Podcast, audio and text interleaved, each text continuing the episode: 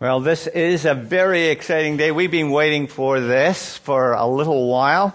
A few, uh, a couple of months ago, you as a church had a meeting and uh, Fred was anxiously waiting for the outcome of the meeting. And uh, then there was an overwhelming response was that Kerang Baptist Church wants to appoint no longer an, uh, an interim pastor, but actually officially appoint Fred and Nancy as the senior pastor. That is exciting, don't you think so? Absolutely. Nothing like agreeing with the Spirit and what the Spirit and us agree to. Well, I want to bring greetings to you all the way from Kenya. I had the joy last night to uh, have a brief conversation with Bishop Philip Kitoto, the former senior pastor and very close friend and mentor to uh, to Fred. Uh, but he was a former pastor at the International Christian Center and currently is the general superintendent with the Assembly of God Church in Kenya. And uh, it's a joy. And he's very excited for you as a church. He spoke exceptionally highly regarding what Fred, who he is, and what he will bring into uh, the leadership capacity. And uh, I'm just really excited for Fred and Nancy and the boys. But I also want to bring greetings to you from uh, the Baptist Union, from Reverend Daniel Bullock, the Director of Mission and Ministries uh, of our Baptist Union. And he uh, brings his greetings. He's, he's not long after recovering from surgery, but he's back on deck again. But he brings his greetings to you, Fred and Nancy. He's very excited for what's happening here at this particular point of time. Greetings also from the other Baptist pastors of the Northwest region. And Fred, you'll be catching up with most of them to, on Monday, which will be a great opportunity just to share a meal together. And then finally, I want to bring greetings from your previous pastor, uh, the Scots one, who appeared at um, that one. Haggis McFlee. That's right. Some of you, uh, those of you who are not from the church, will have no idea what I'm talking about. But the people in this church will realize, ah, okay, you're talking about Bob. Yeah. Well, uh, during Christmas times, and if you ever have an opportunity to watch a Christmas service, there is a video of uh, Haggis McFlee uh, doing uh, a Christmas chat. Um, Bob was a brilliant pastor and a brilliant entertainer. he got people um, really engaged. But he's very excited for, for you Fred and Nancy, and he's very excited for you as a church, having been here for a number of years. Um, he's now back with the Baptist world, which is good. Thank you, Jesus. That's correct. Yeah. And uh, my wife would bring greetings to you as well, but she is presently as an interpreter with the deaf. She was doing a carol service last night in Winchelsea, and then she's doing an interpreting for the church at Grace Church in Geelong. So we are presently doing things separately, but we're looking forward to a nice holiday together. Today is a very significant and special day that as a gathered community of God's people, we are here to officially induct Fred Mugambi to the continued ministry of Kerang Baptist Church, where he had been here for 12 months and now it's the opportunity to publicly recognize and to affirm and to get behind the anointing of God upon Fred's ministry here. There is a change that takes place. He's no longer the interim. He now becomes officially the senior pastor and therefore will have a lot more engagement uh, from that leadership capacity. He is a man that I know listens to God. He is a man not only who listens to God, but who hears God and is very open to keeping in step with what we say is keeping in step with what the Spirit is doing and what the Spirit of God is doing in Kerang at this very moment of time. This is a time of new beginnings. It's a new season in the life of Kerang Baptist Church, a time of forging relationships and a time of recasting commitment for both the pastor and the people. By participating in this service, we want to affirm and believe that Fred Mugambi has been called to this ministry by God, and we join as with one voice in seeking God's help and anointing for our development and growing integrity as a healthy and vital part of the body of Christ in our wider community. And I want to invite Fred and Nancy to join me on the platform. You got the red mic? Because I'm going to ask you questions. Fred and Nancy and the boy, they're a, they're a team. Um, and you will have noticed that they've been all engaged in the, in the aspect of leading, and, and it's a joy to see. I just also want to welcome Carol, their very close friend, all the way from Brisbane, uh, who's come. Uh, Fred and Nancy have been a mentor to, to Carol, and so she wanted to be here for this very significant service and to bring your, her blessing upon your ministry here as well. And there's others. I, Nancy's sister, all the way from Canberra. It's warmer here. But it is a joy to have you and the family. Is there anybody else who I didn't, who I missed out?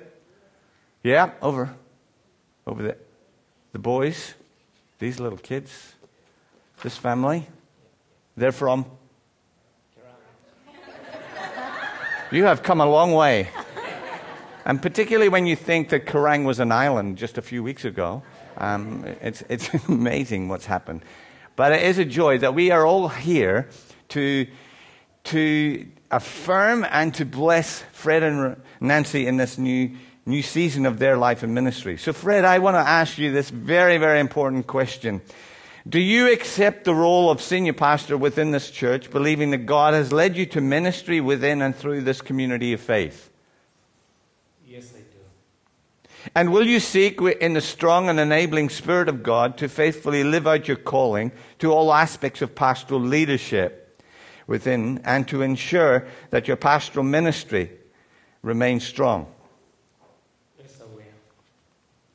Will you seek in the enabling spirit to faithfully live out and call and your prayer, the rhythms of prayer, the spiritual growth, skills development, and recreation to ensure that your pastoral ministry remains vital and contemporary. Yes, I will.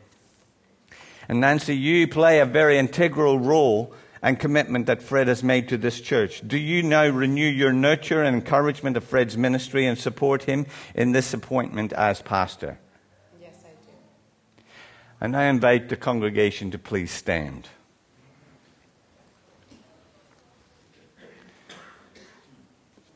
A few weeks ago, you as a congregation, as Baptist churches, went and had a vote, and the vote came out overwhelming that Fred should be called.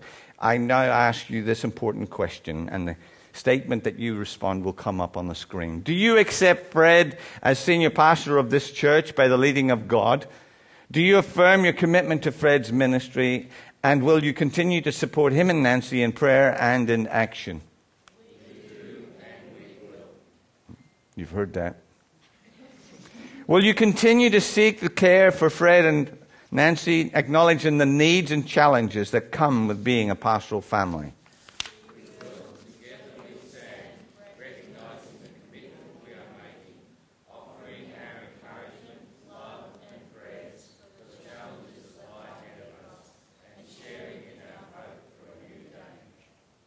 I want to invite the elders, if they would join me, as we come and pray united together for Fred and Nancy.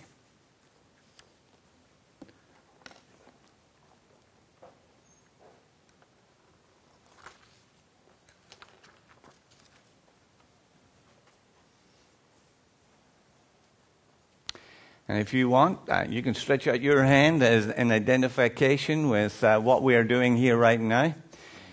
Right now, oh God, we want to affirm that the Spirit has called Fred and Nancy to this particular role. We pray for the spirit of leadership to come upon him mightily, a spirit of wisdom and understanding, to know your will, to know your guidance. I pray for a new uh, authority in his life I rebuke any fear in the name of Jesus Christ and pray for a spirit of power and might to rise up. A real discernment, O God, in the name of the Lord Jesus Christ. I pray for his leadership and the elders as they work together for the good of this church.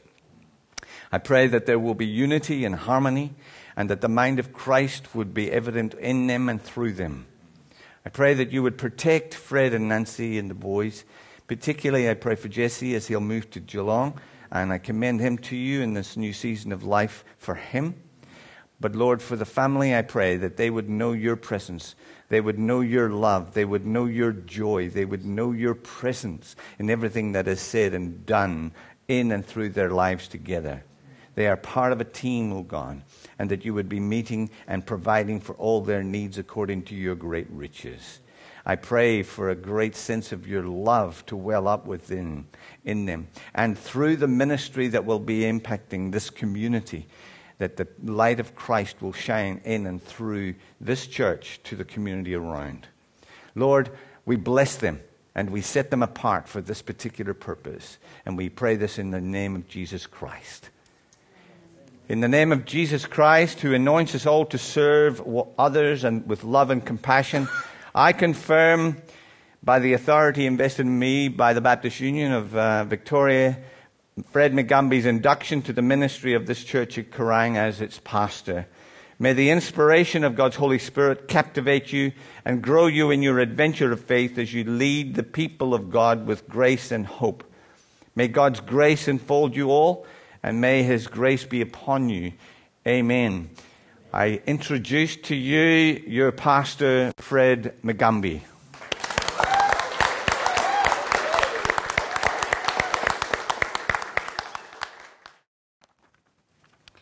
This is a very significant day in the life of Kerang Baptist Church, and it is a joy to be able to be with you. It's, uh, in one sense, a bit of a sadness because Alicia concludes her role uh, on the staff at this church. She's not leaving the church, the Lord has led her into a new role, and we want to pray blessing upon you, Alicia um, I know that the church have really valued and appreciated the ministry that you've been investing into. And uh, there's a sense of an excitement as you enter into this new season for yourself. There's a sense of, okay, God, what are you doing in light of Kerang? But God has that in hand. God doesn't make any mistakes in all of these things. And that's why I believe the message that I have for you as a church is not about Fred. It's about each one of us. Because the focus on this uh, message that the Lord has put on my heart for you this morning is looking at the characteristics of the person God uses. Does he only use people who are leaders? The answer is no. Because not all of us have got that leadership gift but we have it because we now live in the New Testament era, now that we live in post Pentecost era, and where the gifts of the Spirit have been distributed evenly across the body of Christ. These are aspects and opportunities for us to get to know how we can be the person that God wants to use. The question that I would be asking is Are you wanting to be used by God? And if your answer is yes, but there may be lots of questions and lots of issues that you would be wrestling with, maybe you feel that you're inadequate or too young or too old or just too tired uh, in light of all that's been going on. But I want to reassure you that this message that God has placed on my heart will really speak into your life. Because as this next slide tells us, the life of Gideon provides seven characteristics of the people God uses. So if you've got your Bible, I'd like you to open up your Bibles to Judges chapter 6. And the context of this is that the, the nation of Israel um, has been going through what we call cycles uh, where they, there's a real sense of God's presence and everybody's going well, and then all of a sudden they go in this cycle of downward trend where they enter back into sin and enter back into rebellion, and then uh, the enemies come and the enemies overtake them and overwhelm them. And it's on one of those occasions where the nation of Israel has been just completely overwhelmed by the Midianites. That they start crying out. And it's in this context, as a result of their rebellion, that the Lord had allowed them to go into this kind of wilderness experience. When we're not walking with God, when we ask questions why we're walking in wildernesses and why things go wrong, it's a matter of being able to listen and being in tune with what God is actually saying. So I want to begin, although the passage was originally uh, Judges 6 1, we're going to begin at verse 11 because I want to look at the, what's going to take place in and through the life of Gideon because I know that Gideon's life and the manner in which he responds will really speak to you. And so in verse 11 he begins The angel of the Lord came and sat down under the oak at Ophrah that belongs to Joash the Abiezrite, where his son Gideon was threshing wheat in a winepress to keep it from the Midianites. When the angel of the Lord appeared to Gideon, he said, The Lord is with you, mighty warrior. But, sir, Gideon replied, If the Lord is with us, why has all this happened to us? Where are all his wonders that our fathers told us about that when they said, Did not the Lord bring us out of Egypt? But now the Lord has abandoned us and put us into the hand of Midian.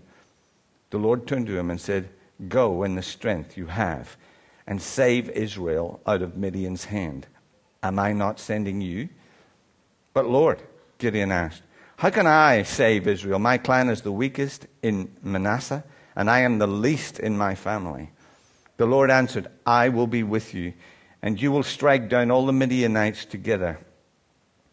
Gideon replied, If now I have found favor in your eyes, give me a sign that it is really you talking to me. Please do not go away until I come back and bring my offering and set it before you. And the Lord said, I will wait until you return. Gideon went and prepared a young goat, and from for from an ephah of flour he made a bread from yeast, putting the meat in a basket and its broth in a pot, and brought them out and offered them under the oak. The Lord of God said to him, Take the meat and the unleavened bread, place them on this rock, and pour out the broth. And Gideon say, did so. With the tip of the staff that was in his hand, the angel of the Lord touched the meat and the unleavened bread. Fire flared from the rock consuming the meat and the bread, and the angel of the Lord disappeared. When Gideon realized that it was the angel of the Lord, he exclaimed, Ah, sovereign Lord, I have seen the angel of the Lord face to face. But the Lord said to him, Peace, do not be afraid, you are not going to die. So Gideon built an altar to the Lord there and called it The Lord is Peace. To this day it stands in Ophrah to the Abiezrites. That, night, that same night the Lord said to him, Take a second bull from your father's herd, one of the seven year old. Tear down your father's altar to Baal and cut down the Asherah pole beside it. Then build a pop, proper kind of altar to the Lord your God as at the top of the, his height.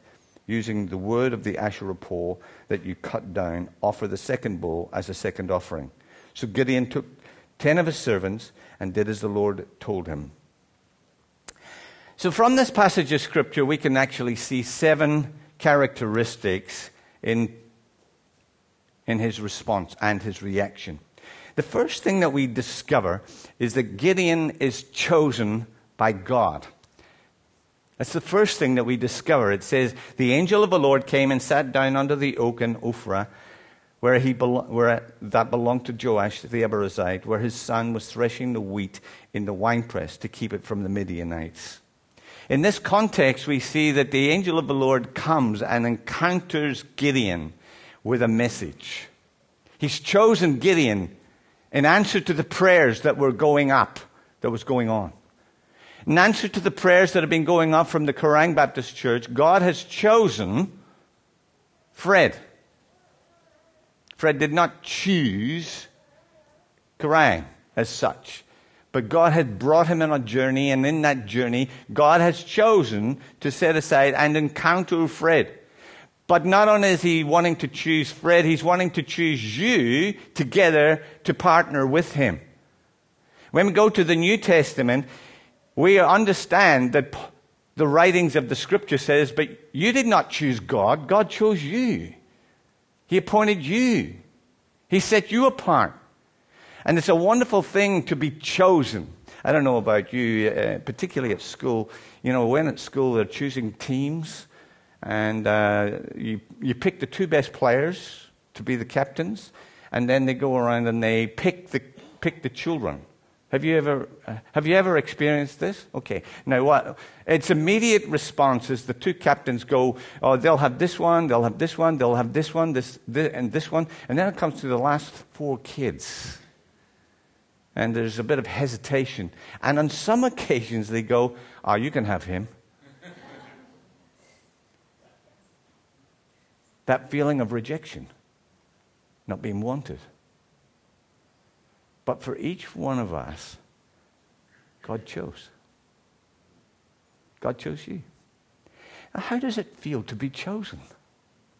There's a sense of feeling important. There's a sense of feeling accepted.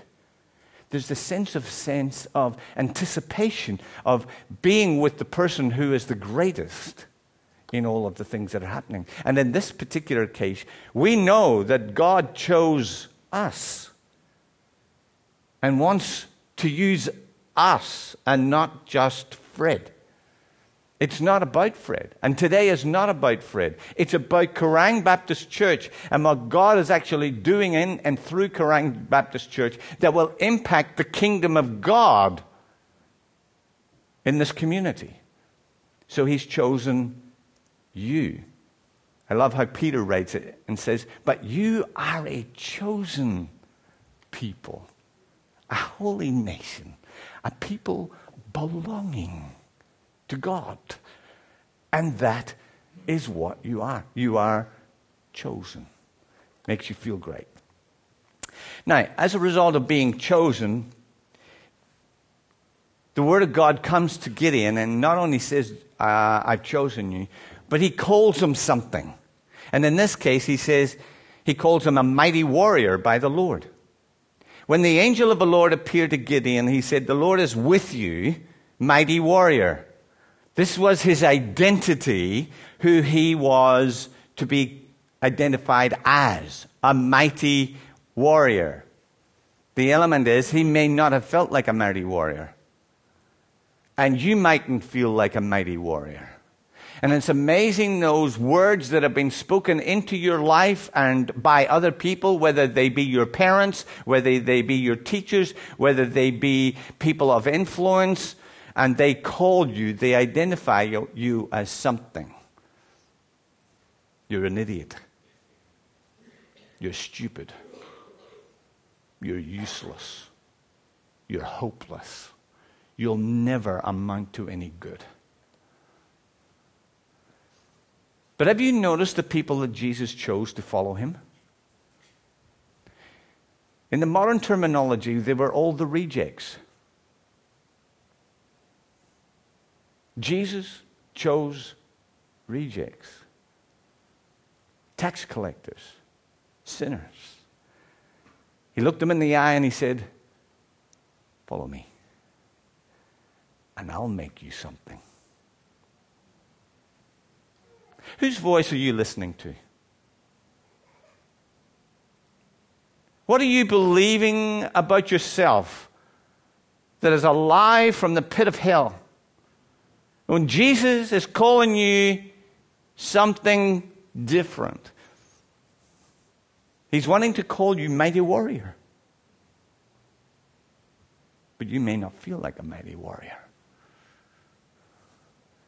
But you need to understand Jesus is the truth, and He only speaks the truth. And the truth, when you embrace the truth, sets you free from the lies and the deceptions of everything else. God wants to use you, but you need to believe who He's called you to be. He's not calling you to be something ordinary, He's calling you to be something extraordinary by His grace and because of His authority that He speaks into you. And yes, we want to certainly endow Fred as the mighty warrior, as the leader of the congregation. But Jesus is wanting to endow each and every one of you because it's not about Fred, it's about each and one of us playing our role. And each one of us play a role and a part in the kingdom ministry. And we're all mighty warriors. Do you know why we're mighty warriors? Because we're in a battle. We are living in what we call post Christian age. Are you aware of that here in Kerang? It's post Christendom. We've been living in Christendom for a long, long, long period of time, but now it's post Christendom. In fact, we have actually reverted back to first century Christianity, where Christianity was on the sidelines but was having a great influence. And that's why you need to be known as mighty warriors, because you're in a battle. And the influences that are going on around about us are overtaking us. The things that our children are having at our schools. The things, you know, there's things that you and I can't even pray in school. We can't even read the Bibles in our schools. That's gone. And so we need to be recognizing that we are being called a mighty warrior because there's a war going on. And he wins. Jesus wins because we're on his side. Now, as we move on, Jesus calls uh, in Ephesians, he says, and to the saints in Ephesus, the faithful in Christ Jesus. Now, I, as you read the Bible, does it ever read to the sinners in Corinth or Philippi or somewhere else? No, it always writes to the saints, the holy ones, the ones set apart, the ones who are different. You and I are called mighty warriors. What are you? Uh, you're mumbling it. You, you don't believe it. Because if you believe it, it's going to be radiating from you. Now, what, what Gideon does when he hears this, he complains. This third characteristic is generally we complain when we are asked about something. He complains to the Lord. But, but, but, sir, Gideon replied, if the Lord is with us, why has all this happened? Where are all his wonders that our fathers have told us about? But now the Lord has abandoned us and put us into the hands of the Midianites. He doesn't take responsibility for all the things that have happened. He actually blames. And he said, Where are you? You've abandoned us. He's believing lies. Because the Word of God tells us, I will never leave you. I will never forsake you. But there are times in our lives where we feel God is not there. It's dark. And we feel maybe a little bit abandoned. What on earth is going on? And it raises an awful lot of questions in our minds. And you may be right there having gone through the floods, having gone through drought, having gone through all of the things that have been going on, okay, God, I've been worshiping, you, but where are you? Have you abandoned us? What are you doing? We avoid what God is actually doing and saying, and we move to our agenda. That's exactly what Gideon did in addressing the situation. Where God was doing something, he was avoiding it. We all have our complaints against the Lord. Each and every one of us, if we're honest.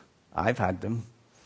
Where are you? When things don't go the way I think they should go, and things fall into place the way I think they should fall into place, we get angry. We get emotional. We make allegations and accusations just like Gideon. What amazes me in regarding the characteristics of how God dealt with this, or the angel of the Lord dealt with this, he ignored it. Do you notice how it reads? The Lord turned to him and said, He doesn't answer the questions that he's asking. He just says, Go in the strength that you have and save Israel out of Midian's hand. Am I not sending you? He ignores the statements and the questions and the doubts, and he just commissions him. He says, ah, You're my representative. You are going to, um, you're going to be the answer to the prayers of all of the other people. Each one of us need to recognize that you and I have been commissioned by God. It's not about us, it's about what God wants to do in us and through us to a lost world because Jesus wants to bring reconciliation and restoration to the lost world. And it's a matter of getting on board. Have you been reading the newspapers lately? Are you aware of what's going on in our world? Have you been reading the Bible recently? When you read the Bible and you read our newspapers and listen to the media, you and I are living in what we call the latter days, the last days, the days when Jesus is preparing to come back. And we're not ready. But there's a, sense of anticipation. There's a sense of readiness that's coming up. And he says, I'm wanting to commission my church to be the church that I intended to be, and that is to represent me. He ignores the complaints. And he just comes and he commissions us. Jesus says this Therefore, go and make disciples of all nations, baptizing them in the name of the Father and the Son and the Holy Spirit, teaching them to obey everything I command, and lo, I am with you always, even to the end of the age. The reality, each and every one of us who've come into a personal and intimate relationship with Jesus Christ, who've heard his call to follow me, who've recognized that we've been chosen. We've been chosen to engage in the very same things that he was about saving a lost world. It's time, church, to understand the Great Commission and not just pray for the missionaries, but to engage in the mission because you have been commissioned to. That's what it is. Now, when we get commissioned and we feel the, the, the overwhelming responsibility of what it means, this fifth characteristic is we become very, very cautious of ourselves. But, Lord, Gideon replied, How can I save Israel? My clan is the weakest in Manasseh, and I am the least in my family. Sound familiar? Who am I that God should choose me? I am nothing. I am the least in my family. I, I've got nothing to offer.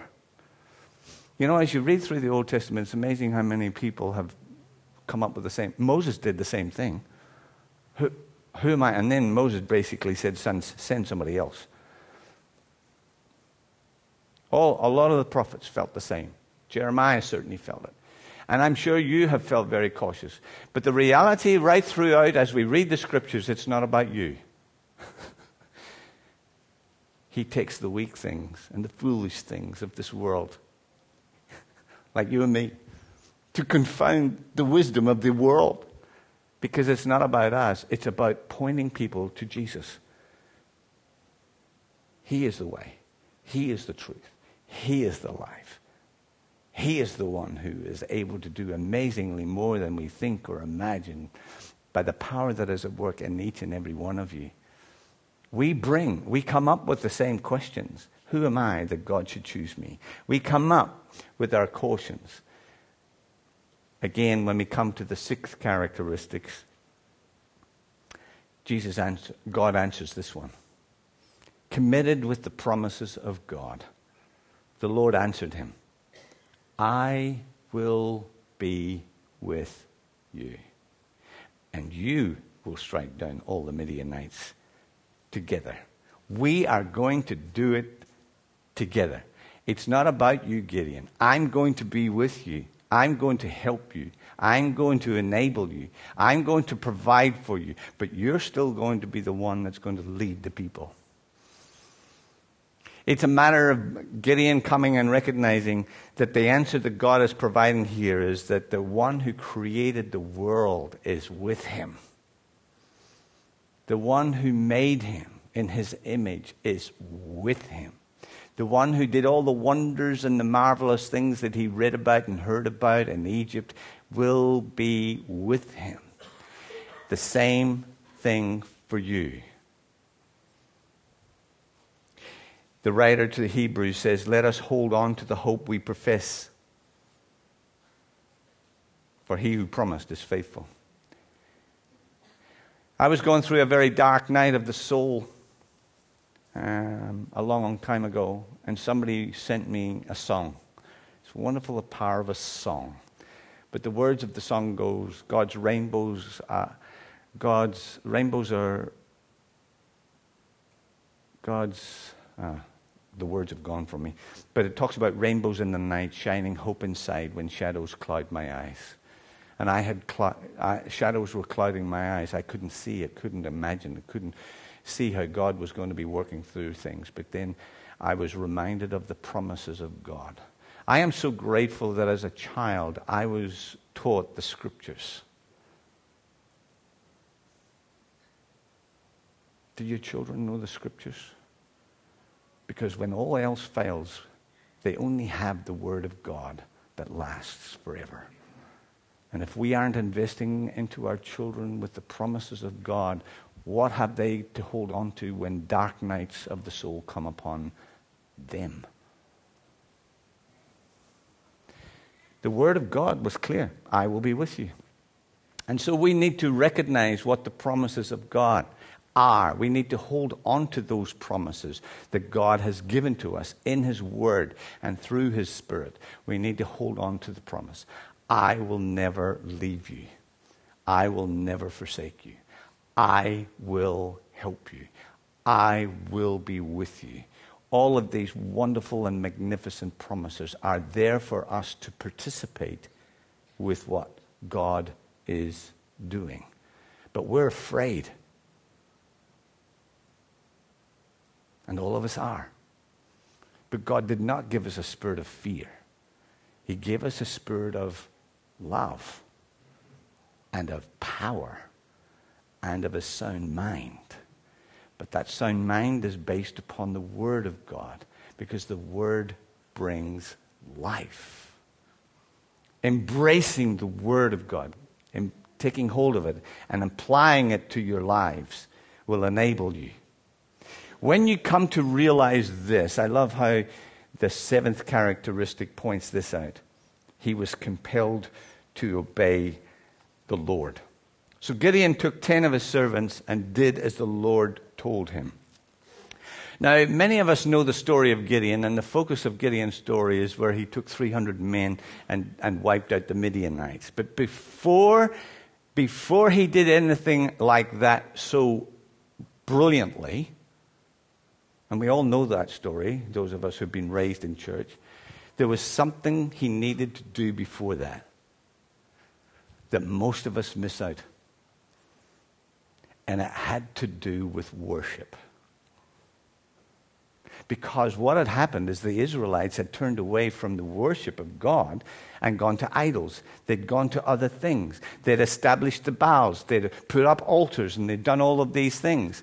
And what God was saying, I want to restore right worship. And so, therefore, Gideon, what I want you to do, I want you to go and tear, tear down the altar of your dad.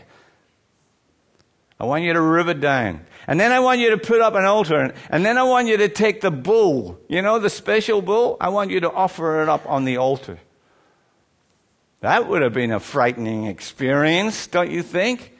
But what God was wanting to do before He did amazing things, and we all want amazing things to happen, He wants to restore worship. That He becomes the overall central focus of everything that we say and everything that we do. He becomes Lord. He becomes the King. He becomes the one who is central and focused. Then, when Jesus becomes the focal point in your life, then all these other things will be taken care of. All the, ma- all the miracles, all the other stuff will happen because Jesus is Lord. That's where it begins.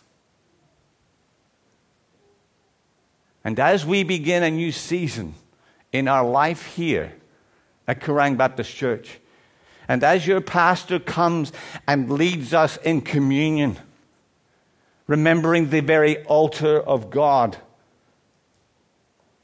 we are dedicating ourselves that Jesus be Lord. And then all your prayers about the things that you want to see happen, they will happen. Because God will not deny himself. It's when we come to realize how much He loves us, for God's love compels us. I cannot not do what God wants me to do. Is when we restore Him to the rightful place in our lives. He is King of my life. then He can use us. You see, God uses ordinary people to work with Him, and He wants to use you. As you work together with your pastor, we want to see that this building is not big enough to contain what God wants to do in and through His church.